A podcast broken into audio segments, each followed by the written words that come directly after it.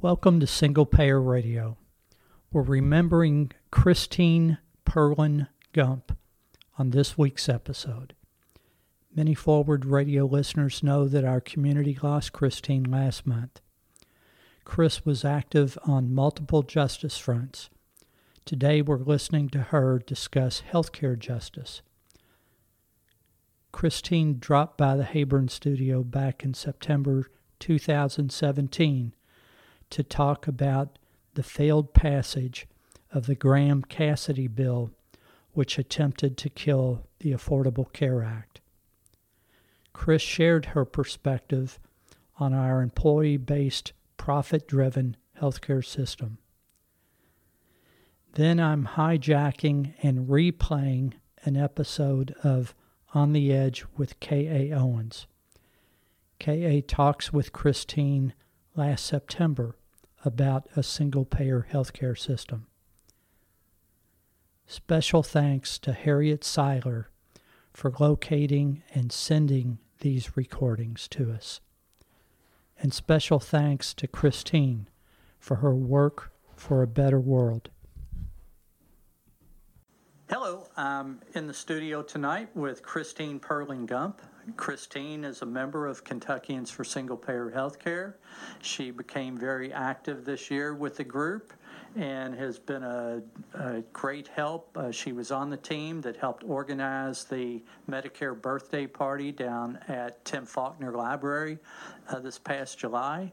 Um, Christine is always passing out leaflets. Uh, for uh, Kentuckians for Single Payer to raise awareness about what this plan is. And this past weekend, she was, this past Saturday, she was down at uh, Shawnee Park uh, promoting Kentuckians for Single Payer and a single payer health plan at the Sickle Cell Anemia Walk. Welcome, Chris. Hi. Hey. Um, Chris, uh, we're recording this on Tuesday evening, September 26th, and just this afternoon, I learned that uh, the Graham Cassidy uh, repeal bill is going to be pulled. They don't have the votes. Rest in peace. Yes. yes, rest in a long peace. Although I think we both agree that um, they will pull this back up at some point. Yes, I think we have a respite until January. Okay. So, in the meantime, um, uh, Chris, could you give a review as far as a, a summary of what was in this awful piece of legislation and some of the impacts it could have had for everyone in this country? Okay, well, I'm looking at the Physicians for National Health Program uh, website. Dr. Steph- Dr. Stephanie Woolhandler and David Himmelstein have made a summary of it. Um, they call it the, uh, Graham Cassidy bill is a Undertaker Full Employment Act because um, it would cause um, 1,800, uh, 18,200 extra deaths the first year it was implemented and climbing to 41,600 annually within a decade. Um, that's because they would be reducing the number of Americans covered, and there's a, a formula for how to figure out how many people are going to die every time you take off. Uh, if you if you um, remove 769 people from healthcare, one of those will uh, suffer a preventable death. So there are, there are treatments that they're not going to get, and they'll die as a result. So uh, extrapolating that to um, the number of people that will lose coverage, they figure that um, within a decade, 41,600 people would die annually because of the health care they're proposing. Um, in addition, let's see. It also makes substantial uh, cuts to Medicaid, which is the, pr- the program that's available to low income people and transfers a large part of the um, funds to the states. And when, when those funds are being managed by the states, um, the states would be able to monkey around with the pre-existing conditions uh, provision that we have in the ACA. So they would be able to d- decide whether or not to give people um, coverage for pre-existing conditions. And the other thing that was in this um, Graham Cassidy bill was a cap a lifetime cap on um, benefits that a person could receive, so that somebody with a very expensive um, condition would eventually lose their insurance, run out of their insurance. One facet of the, um, of the Medicaid drastic cuts was, as an example of what could happen, would be the um, cuts in uh, the uh, home and community-based health services, which uh, cares for disabled youth as well as uh, adults and seniors uh, with the intent to keep people out of institutions. Right, and so those would be um, gradually, those would be cut by, um. They were specifically targeted by uh, uh, Graham Cassidy. um, So it- the optional services that help people to stay at home would have been removed. For example, these were um, transportation services and other kinds of um, things that allow people to stay in a home. Home health care services. Home. Healthcare. mhm.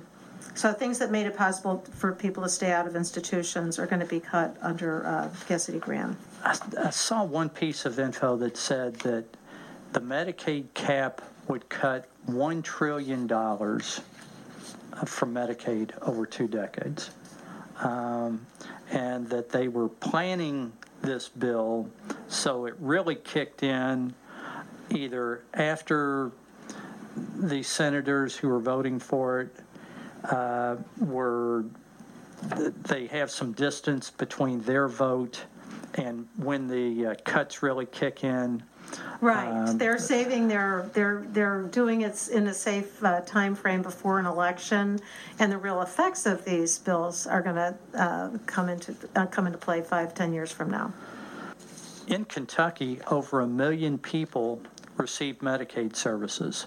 It's um, young folks, um, adults uh, with disabilities. We had the Medicaid expansion uh, program uh, through the Affordable Care Act, and our parents and grandparents um, in nursing homes, and and trying to stay out of nursing homes with the uh, home and community-based services. And all of those are Medicaid. And if that Medicaid is cut, those people that are in nursing homes, they don't want to be there, but if they end up there, that's what's paying for it, because you can't afford to pay for a nursing home, you- know, if you have to pay for it, so. Yeah, and with the caps, I mean, what they're just going to be rolling our rolling us and and uh, our friends out of nursing homes and just setting us on the streets. Put us on the ice floe. Yeah, exactly. Like the Eskimos. You know. just, yeah, just put us on a slab and roll us out into the streets. Um, and like I said, it's the uh, one of the the figures that uh, we have in Kentucky, and, and these are 2015 figures. Um, it's a, a breakdown by ethnicity 922,759 uh, white Kentuckians, uh, African American neighbors 143, 343.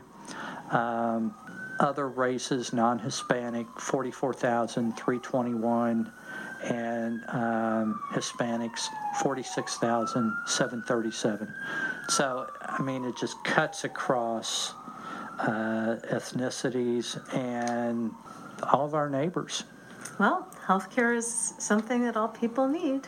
And um, if you have a sick child and you are not able to work, you want to stay home and take care of that, then there's two of you on Medicaid because you're not going to be able to pull in an income. So the, the problem is that our healthcare system is based on uh, employer-related uh, health insurance. And that goes back to the 40s, right, where they decided to set that up. And, um, and that decision has made us different from all other industrialized com- countries because they didn't make that decision. They decided that uh, it was a public good like education or like roads.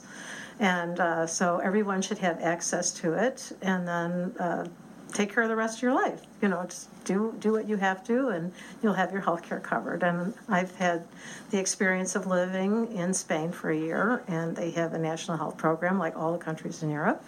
And we got ourselves a card uh, to be part of that system, and uh, had two young kids at the time, and you know the kids always get sick on the holiday weekend, and we never had any trouble getting them into the doctor, and when I had um, a, my sister visited us with her two kids, and uh, they weren't on the program, but they got in to see a doctor because their kid came down with a re- real scary looking rash on a weekend, and uh, we went in and saw the doctor. And uh, I don't believe she ever paid for it. They just they say, okay, come on in, uh, we'll take care of you, and we'll see if we have to work this out later as far as the payment goes. So it's, it's just quite amazing. It's quite a different um, mentality. Chris, when you um, applied for your medical insurance there in Spain, I mean, did it go into pre-existing conditions? Oh, never. oh, no, no, no, no, no. You know, no. all these. Uh-uh. Yeah, okay, no. perfect. Um, d- did you encounter any issues with medical bankruptcy while you guys were living in Spain? No, no, and and they're like our Canadian neighbors. They they just uh, give you the card and you use it for what you need, and their generosity extends to the countless uh, refugee immigrants that they have, both in Canada and in Spain. Those those refugees, when they come into Spain, are getting coverage the minute they get off of that airplane. So we need to have that here. I think. Yeah. Most definitely. When when you were um, uh, spoke a little bit about, uh, say, a community uh, community-based healthcare in Germany, that that they would pay family members to uh, stay at home and care for frail uh, relatives rather than institutionalize. Can you talk a little bit about that? Well, once you have public consensus to have a state-funded system, you can be very creative and, and deal with needs as they arise. As the public suggests something, this is something that we need to make all of our lives better.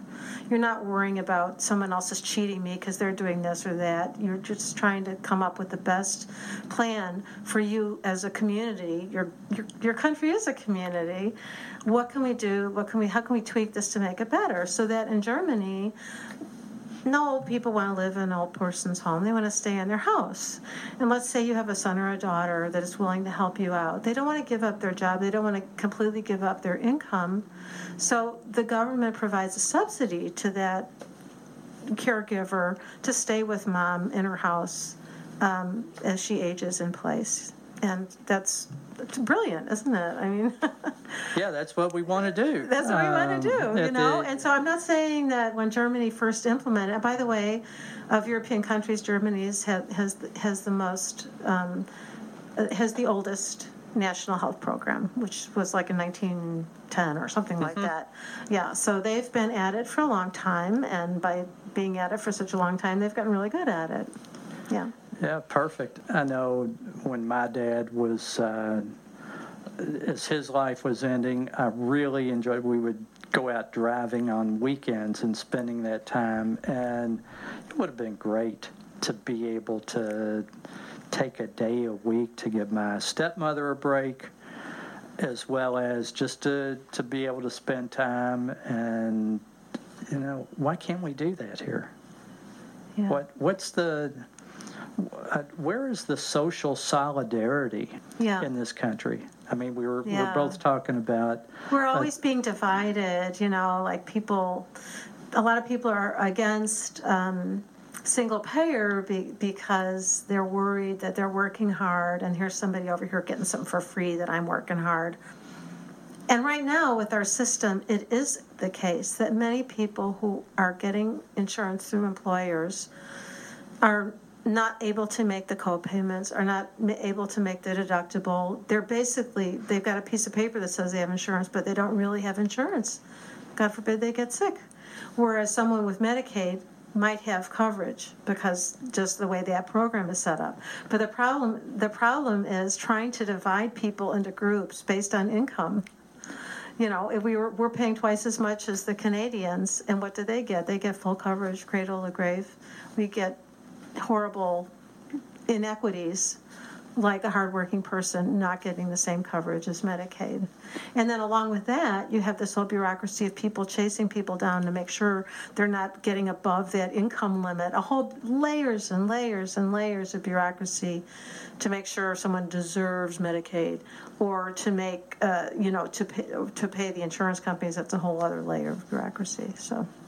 And in Kentucky's Medicaid program, if Governor Bevin has his way, um, with the work requirement, and we've looked at other studies that show that there isn't long-term employment gains. If people can work, if there are jobs in their community, then they're working. Right. And it's just this false, like you say, a, a splintering, trying to peel Peel people apart, set them against each other. Yeah. Working folks, they work hard when it comes time uh, to get a raise. Employers are saying, well, we can't give you a raise because the health insurance increases, the premium insurance are taking money f- for raises. Now, you know, again, that, that all depends whether it's the CEO at the, making these obscene millions and millions of dollars Or a versus small business or person, a small small business yes. person, it's an incredible Yes. burden Yes. on them to have these premiums that are crazy going up. you know, they, they go up so much every year. So how can they make any kind of business plan? So, um, Well, uh, you know, we're, we're held hostage to jobs because we may have the illusion of insurance, and then as we get sick, we find out, oh, that's not covered, or, oh, you haven't hit your limit for out-of-pocket, you have to pick up the tab on that. We were also talking about uh, the Canadian Health Plan. How many pages? Uh, I mean, Oh you- yeah, well, I yeah. was just, I'm just um, kind of curious about this. Of course, um, we at the station here are very fond of HR 676, which is Representative Conyers' bill that now has 119 co-sponsors. Yay! Um, and uh, to me, a beautiful document, only 20 pages long, and large print, uh, lar- large margins on either side. So um, it's a easy to read document. Um, they want people to understand it. Uh, you know, why should it be so complicated? Why should there be fine print? There isn't. There's so anyway, but I was just interested to find out that the, the Canadian health plan, uh, which covers all of their medical system, uh, single payer system, is 18 pages long total, and it's in English and French. so let's talk about a, a beautifully simple document to to govern uh, what they do, and I'm sure the the um, medical system is a huge part of their economy. Also, it's a sixth of ours or a fifth or Well, it's It's- what, it's- whatever seventeen percent of the economy Okay, is. so it's a sixth yeah. of our economy, and I'm sure it's a huge part of theirs, but somehow or other, they were able to condense all the salient points into 18 pages. Or nine if you just say the English version. Well, and it's such a large part of our economy, as we Yeah. know, because Oh. a third of the fund, uh, what we pay for health insurance, a third of that doesn't go for actually healthcare delivery systems. It's all the Doesn't help a single, administration. doesn't help a single patient. Right, yes, doesn't yes. help a single patient. When you looked at the Canadian healthcare system, what was something that just, besides the simplicity of it, was there anything that struck you as, now, now you were saying that as um, folks were coming into Canada um, from, say, Syria or other countries that are facing war and, and other refugee uh, status, that they're, they're covered. They're covered, yeah, they received that right away, So, that day. yeah, yeah. And Chris, what is the deal? I mean, Yeah, it's, and it's we're we're less than ten hours from the border, and up in Canada, healthcare is a right. Yeah, Here, a privilege. is it something in the air, the water? What, what's the deal? It's, it's just that we started out attaching it to whatever job you have. And then even, and then this kind of been a patchwork ever since, because obviously there's so many kinds of people like children, you know, that are going to, perhaps their parents aren't working, well, then what do you do with them? Well, then you start this CHIP program, or then, you know, and they just keep, you know, avoiding the obvious question of, well, how about if we just consider it as a public good? And, um, and, a, or a human right, if you like, and then, uh, start from that premise instead. Yeah, it's, it's not a commodity, it's a right. Yeah. And let businesses do what they do best, their, their mission for their business, and they can get out of the, the healthcare provider uh, scene. And, it- you know, you, you shared um, a little bit of, at, at one of your events where you were uh, passing literature out that um, there were some folks involved in the uh, health insurance uh, business, and the Conyer bill uh, addresses some of those issues with regard to worker displacement and uh, providing severance and training to help folks transition to a, another part of the economy. Right, so that is written into the bill, and being in Louisville, you're gonna run into a whole lot of people that are in the health, health insurance industry. And, um, some of them are worried about the transition to a public, a single payer system, obviously. And so they will be given two years' salary at their current level, and, uh, while they transition to other employment, or they will give, be given preferential hiring into what becomes the public system. So they are, they are covered in the bill. Was the, as far as the salary, was that like up to a hundred thousand Yes, annual? yes, Okay. it wasn't for the Okay. CEO. Okay, Yes. okay. Chris, what, uh, what else is cooking with you with regard some of uh, your activities with uh, the group? Uh, Any other walks coming up? Well, I'm looking forward to um, uh, being part um, when we do a presentation at the Sickle Cell Association. I think for the most part, people were um, very receptive to the idea um, that healthcare is a human right. Um, look at these are little children that are affected by that horrible um, illness that you know it's just you can't imagine what it would be to get that diagnosis for your little kid. You know, it's a lot of suffering. And so um, people are looking at this all as seriously as an alternative. Why not? Since the system that we have obviously is not working, um, we need to um, look at, uh, we don't have to reinvent the wheel. We can look at our partner, you know, our neighbor nations like Canada, those in Europe, look at what they have and um, just eliminate that 30% of our healthcare dollar that is going to administrative costs. It's keeping our doctor's offices crazy busy. You know, the nurses there can't even visit patients because they have to be on the phone to the insurance company to see if whatever the doctor has said this patient needs to have can even be covered by that particular patient's insurance company. You know, and so you, you have these doctors trying to do their job, they can't do their job. The nurses can't do their job. Businessmen can't do their job, can't hire the employees they want because they have to worry about whether they'll fit into the healthcare program that they have. Just on every level, it's not working.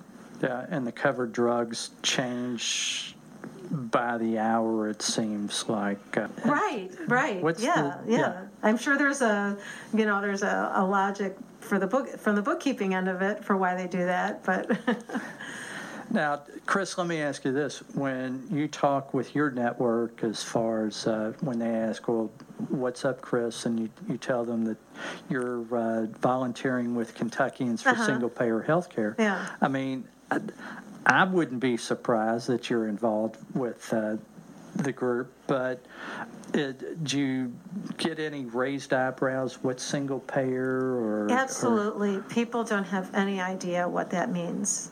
And um, there is a wall of silence between us and Canada.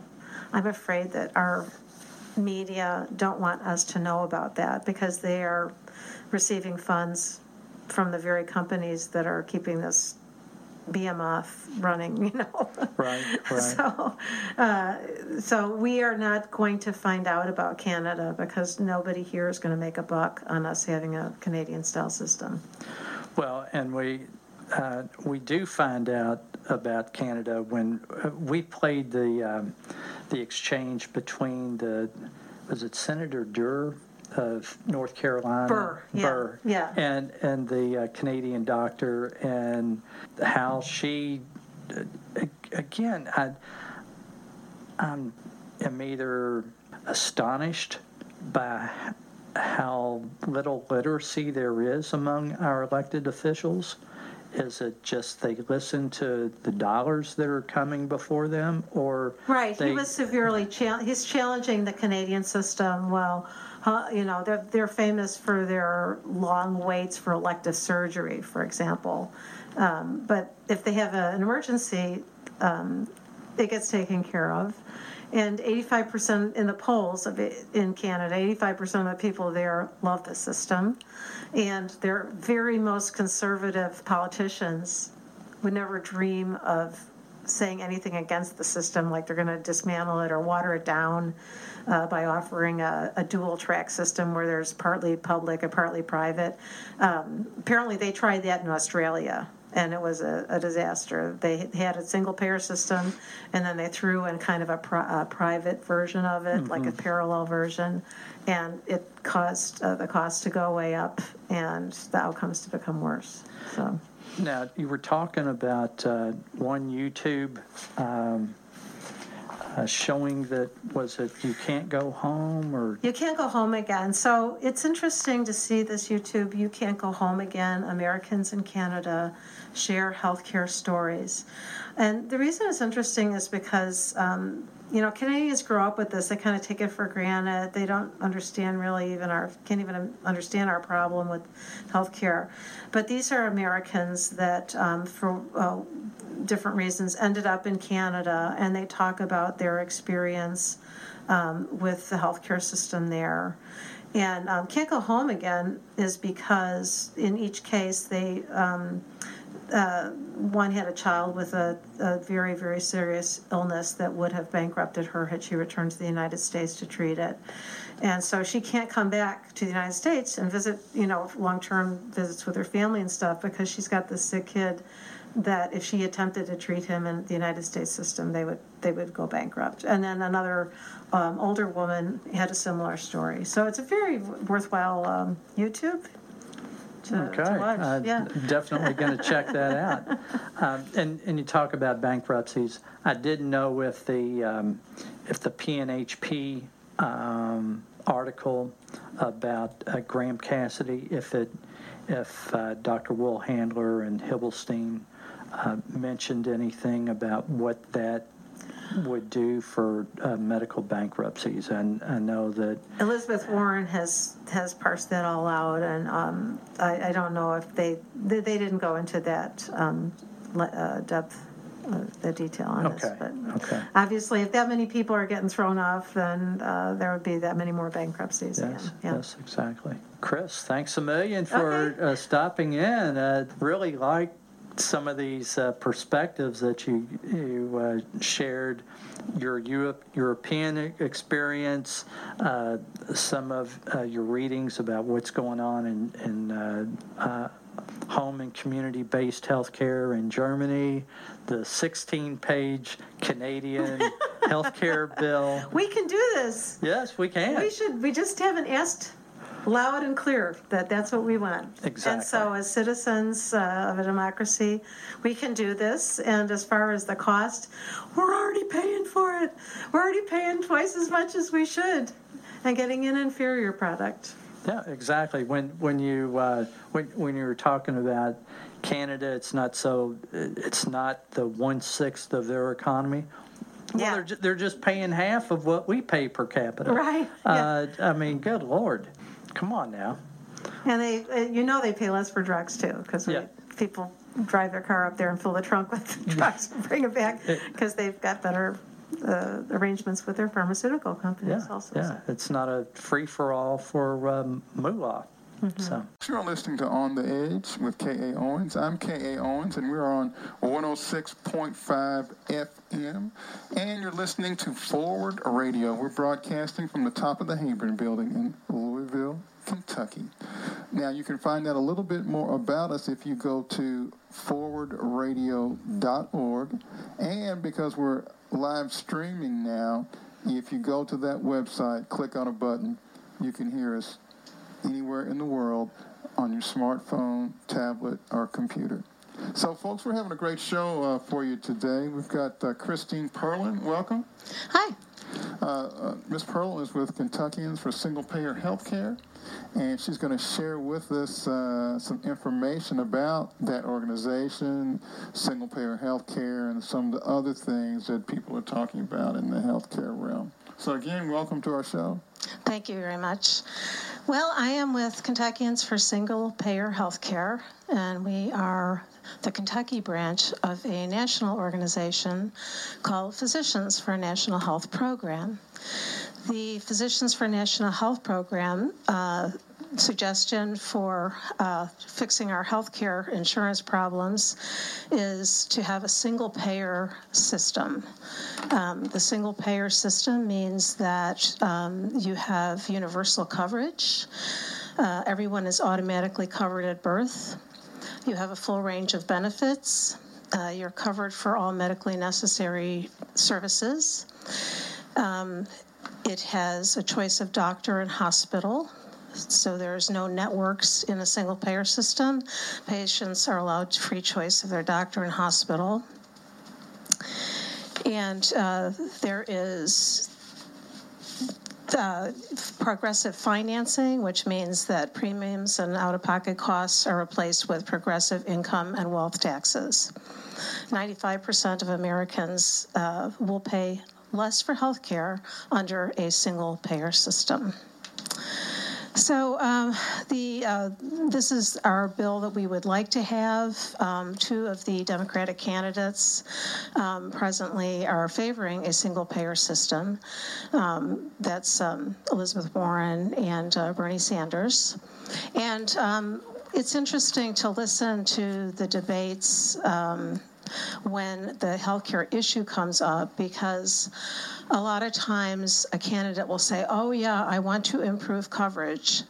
And generally, if they're not in favor of single payer, what they're talking about is tweaking Obamacare.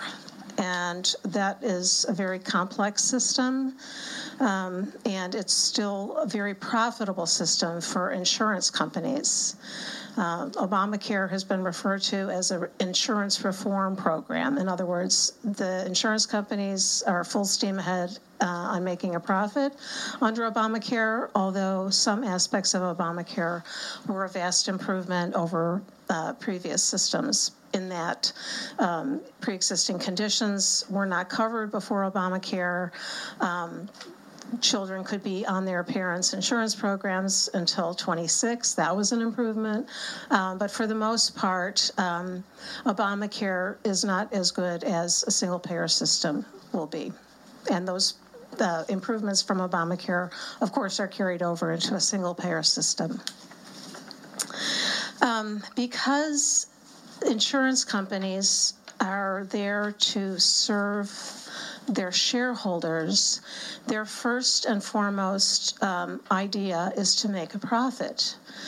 And so the um, patients come down the line somewhere, uh, probably not even second. Somebody else, they're planning, they, they plan, they make their corporate plan with somebody else in mind, but certainly not patients. So if you um, you hear many stories about people who have been denied care. Um, and uh, that's because an insurance company makes money by denying people that they cover uh, care. So. Okay. So, um, I mean, that is one of the issues that the American people are, are very much interested in is, is, is health care. But I think there's a, a really big confusion in the country today. I don't think that Americans really want health insurance. What people want is health care.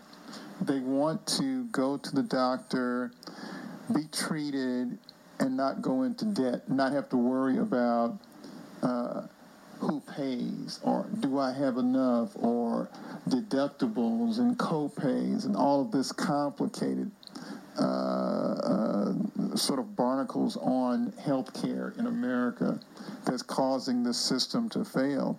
That is what, of course, Americans need is health care, not health insurance. But in this country, the the terms have become conflated and causes confusion. Well, the insurance companies have been very successful at interposing themselves as middlemen between the physician and the patient. And in many cases, the insurance companies will tell the doctor what he can prescribe for a test, what kind of medications he can give, and so forth. The, the doctors are on the phone hours a day trying to get what they want for their patients from the insurance company. So all the insurance companies are is middlemen who are extracting wealth from our healthcare system. And as a result, Americans pay per capita twice as much as people in Canada who have universal coverage from the day they're born. So um, the system we have now, it's a very expensive seating uh, system, but it's not really successful at producing outcomes? Our outcomes are terrible and they're getting worse. Um, our um, life expectancy is dropping, maternal mortality is increasing, infant mortality is increasing. We are ranked of uh, let's say 30 advanced nations, we're down like by 27 on a lot of these metrics. So it's it's quite a scandal. Yes. Uh, so we have the most expensive system in the world. The most, but, by far. But it doesn't produce outcomes to match up to the money that we invest in it. No. Not even close. No, no, it's being, well, mean, we have 30 million or 40 million people that are uninsured, for example. So as much as we're paying per capita, that's dividing the whole expense among every person in the country, even given that, there's still 30 or 40 million people that are uninsured. I'm sorry, I don't know the exact number, but. And in other words, there's no excuse for us spending that much money and not insuring all the people. Exactly, exactly. so you no have to. whatsoever. Where is the money going? So the insurance companies, and you can tell them who are they? They're the ones with all the skyscrapers on on the skyline of Louisville, aren't they? Right? They always have the big buildings. They always have the huge ad, um, advertising budgets, and their CEOs make tens of millions of dollars a year. Where is that money coming from? That is our our employers, ourselves, our co-pays, everything goes through them.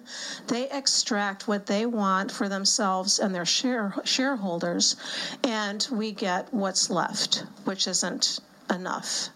Um, not being able to pay your health bill, bill, continues to be the main cause of foreclosures in the United States. People thrown out of their house because they can't pay their health bill. And so there are still people who die in America because they can't get the health care that they need. Absolutely. In spite of the fact we spend more than any other country. That's it. That's it. That's it. That's why it has to change. So um, people are gradually becoming aware that health insurance isn't the thing they need, it's health coverage. And that's a very good way to put it. Now, if we were to, it, so the insurance companies um, are aware that they're not so popular right now. So, what you're going to hear them do is they're going to squirt a lot of ink to make you feel like these um, single payer plans are going to take away your coverage. You hear them saying that. Even in the Democratic debate, they were using that term. And that's also a Republican talking point where they're going to take away your coverage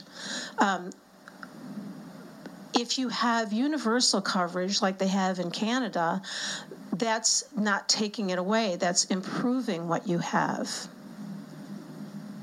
Okay. right? Go So ahead. they're going to take away your insurance and give you coverage instead. that's what single payer is. Okay, so um, uh, so we're talking about health care, right? That's that's Right, what we're talking right. about. And so, um, so you would still have the ability to pick your own doctors. you would have more ability to pick your doctors because we're all familiar with the term of in network and out of network. Now, where did that come from? It didn't exist before private insurance companies took control of our healthcare system. That's their game.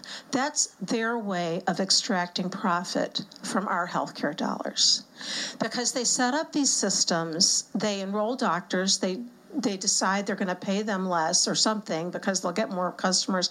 I don't know the mechanism exactly, but they they they make sure that they have control of the network, and those are the only places you can go if you need health care. So, uh, So you'll have full if, you, if under in Canada you can go to any doctor you want, and there's nothing no, no impediment to that like a network.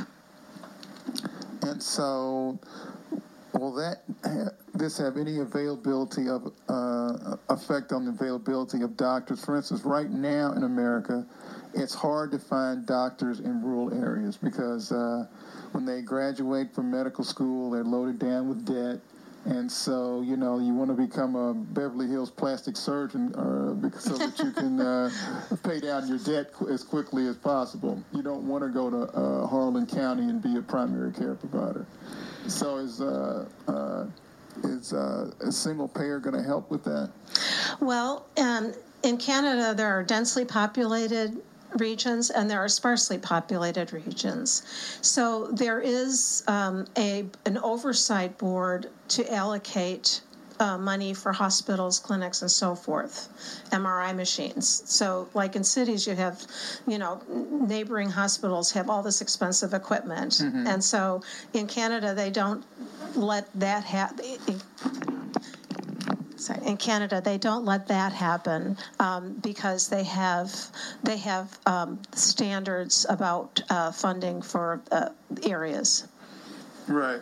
So, um, so we have plenty of models out there about um, uh, for single payer because the United States is sort of the only country in the world that doesn't have Right, the right, only industrialized country that doesn't have um, uh, uh, what a form of single payer. right. So you have Scotland, Sweden, Taiwan, Japan. Uh, Shang, you know, uh, um, eh, you know, all over the place, everywhere. Everyone, every industrialized country but us has it. So not only is it not cost the system we have now only not only is it not cost effective, not only is it not producing outcomes, not only does it leave millions upon millions of people not covered, but it really sort of uh, it's just more of a burden than a benefit. I mean, in uh, what John Yarmuth talks about, uh, who's uh, the, congressman here in Louisville, talks about how it benefits Germany, for instance, that employers don't have to worry about health care. They don't have to worry about it. It's not something that employers. Right. Yeah. Yes. They. Um, so people who have small businesses or even, you know, larger corporations like GM.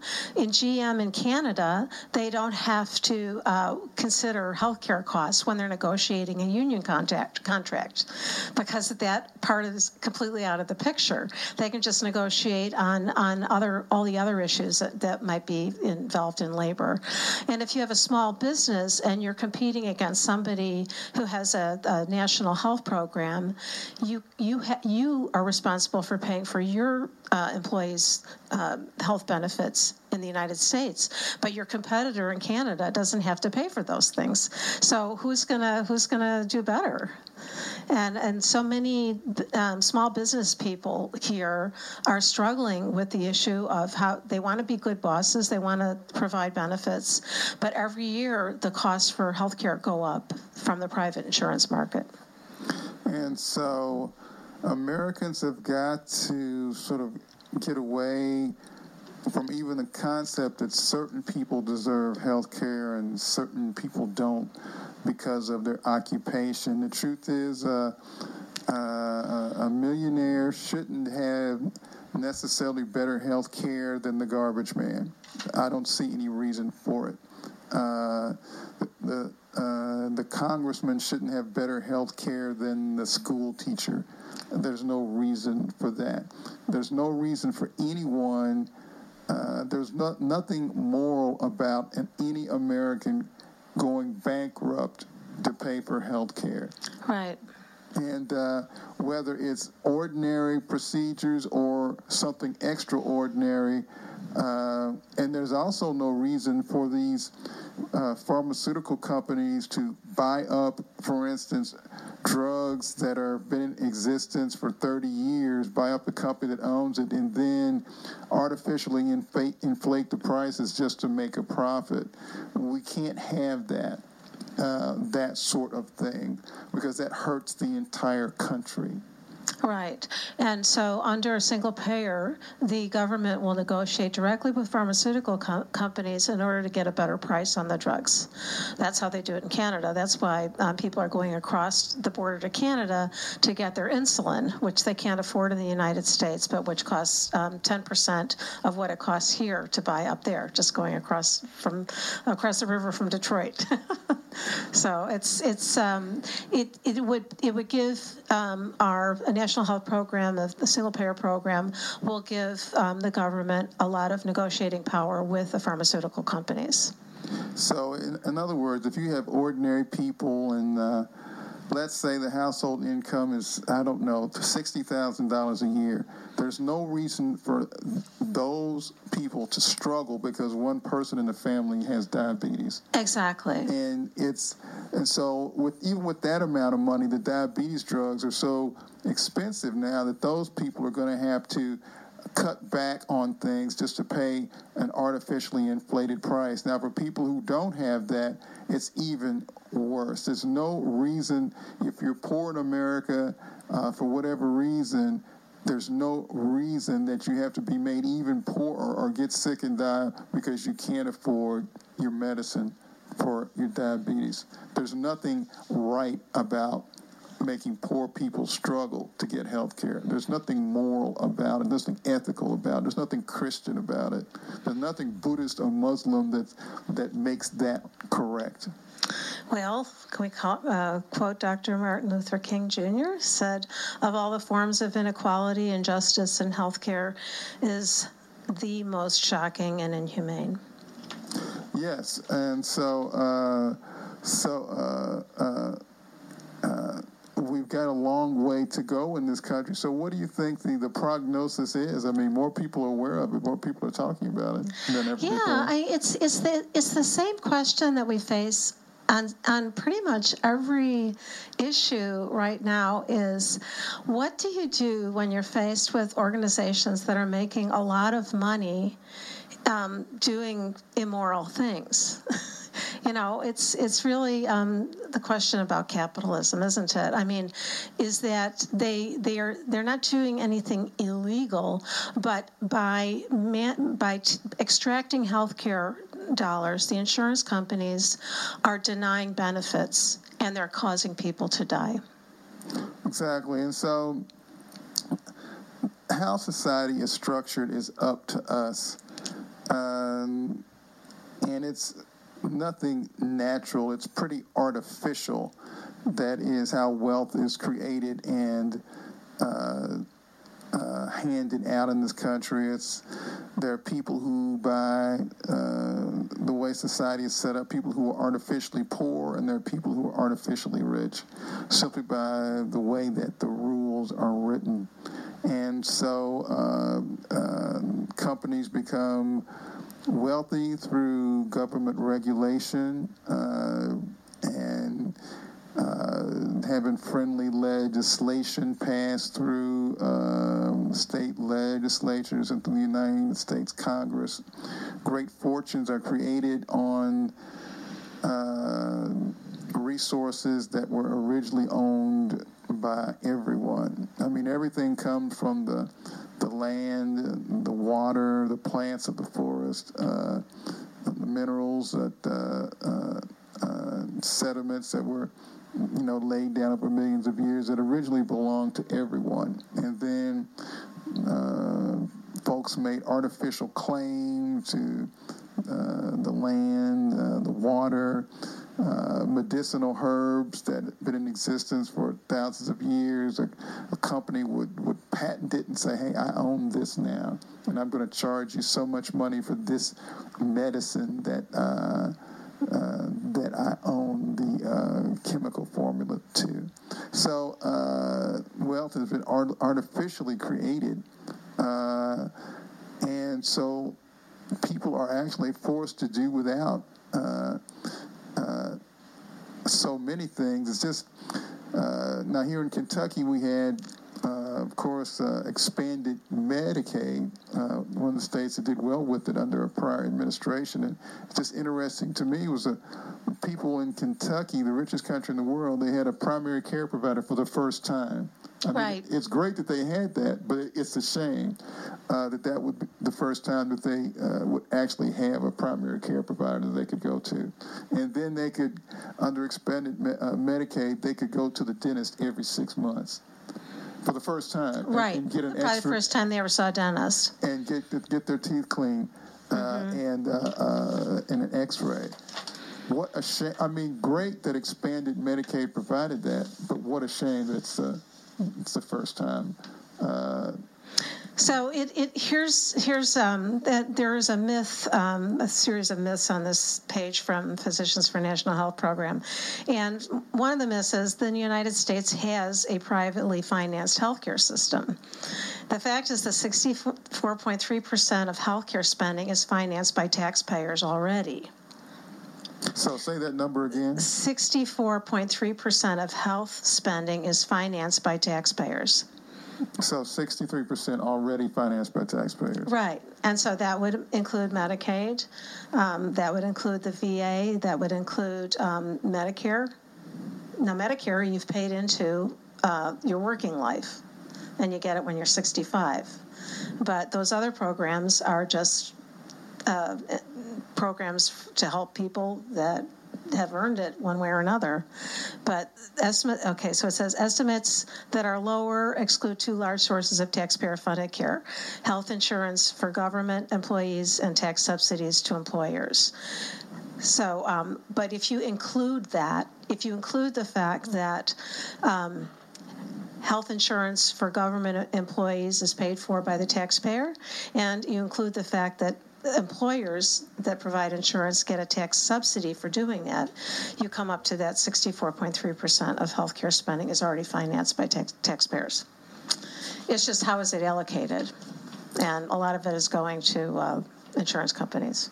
So, folks, we've been talking to uh, Christine Perlin, uh, Kentuckians for Single Payer Health Care.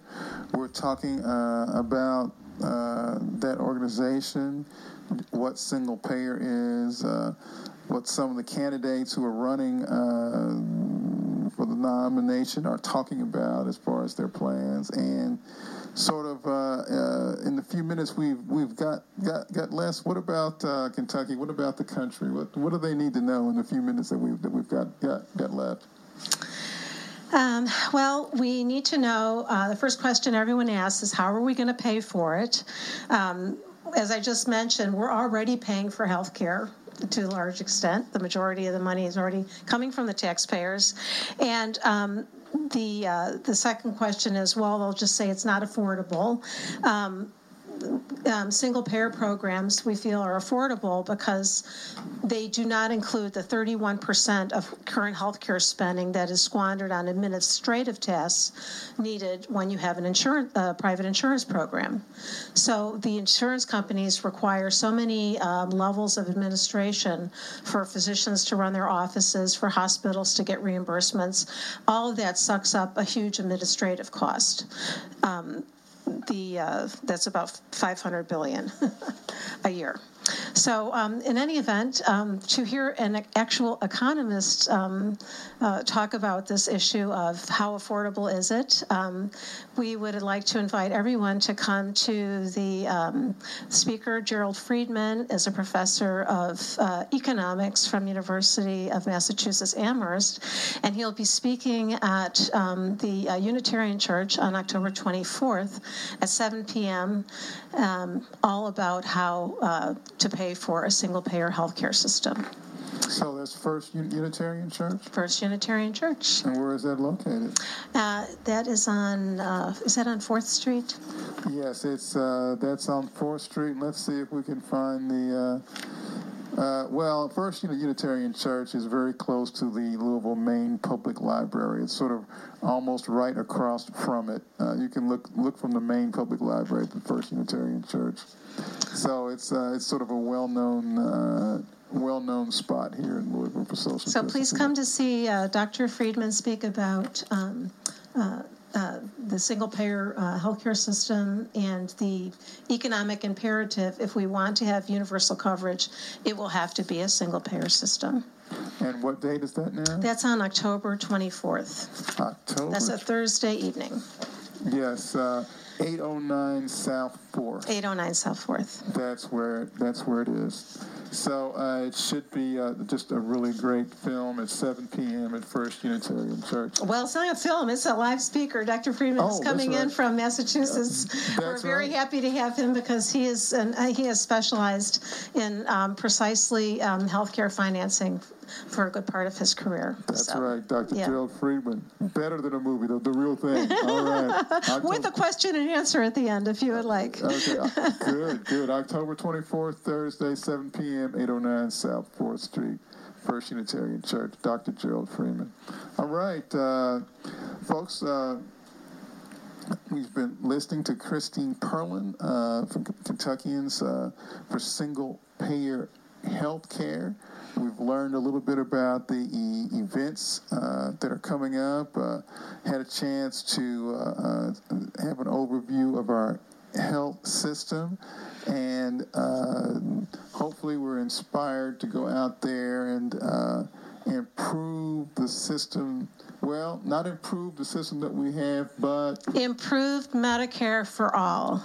Medicare for all. All right, all right. mm-hmm. So uh, that's where we're headed, headed, folks, and that's that's where we need to that's where we need to go.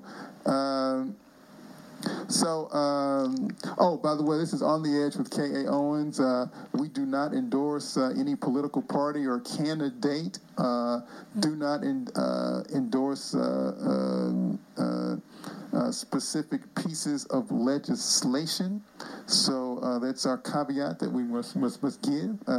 we're just here to educate the people and let let the ideas go forth. But folks, we'll be back next week. thank you so much.